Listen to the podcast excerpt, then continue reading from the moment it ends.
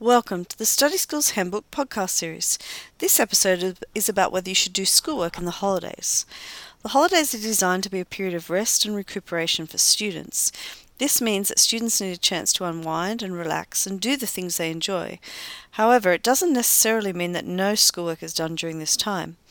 Go through this checklist to see if you need to do any work in the holiday break.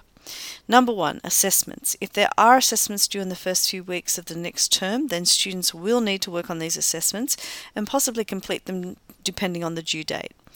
Number two, exams. If exams will be held in the next term, then students should use some holiday time to get their study notes up to date.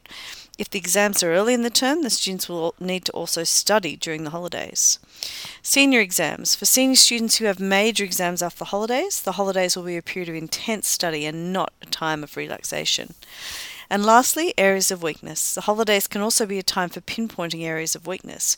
For example, students may spend time reviewing mathematics topics they found difficult, reviewing the grammar in a language they're learning. Apart from these, we do want students to have a chance to refresh their mind and body, catch up on their sleep, and take the time to focus on healthy lifestyle and quality time with family and friends. Thank you for joining the Potty Study Skills Handbook podcast series and all the best with your studies.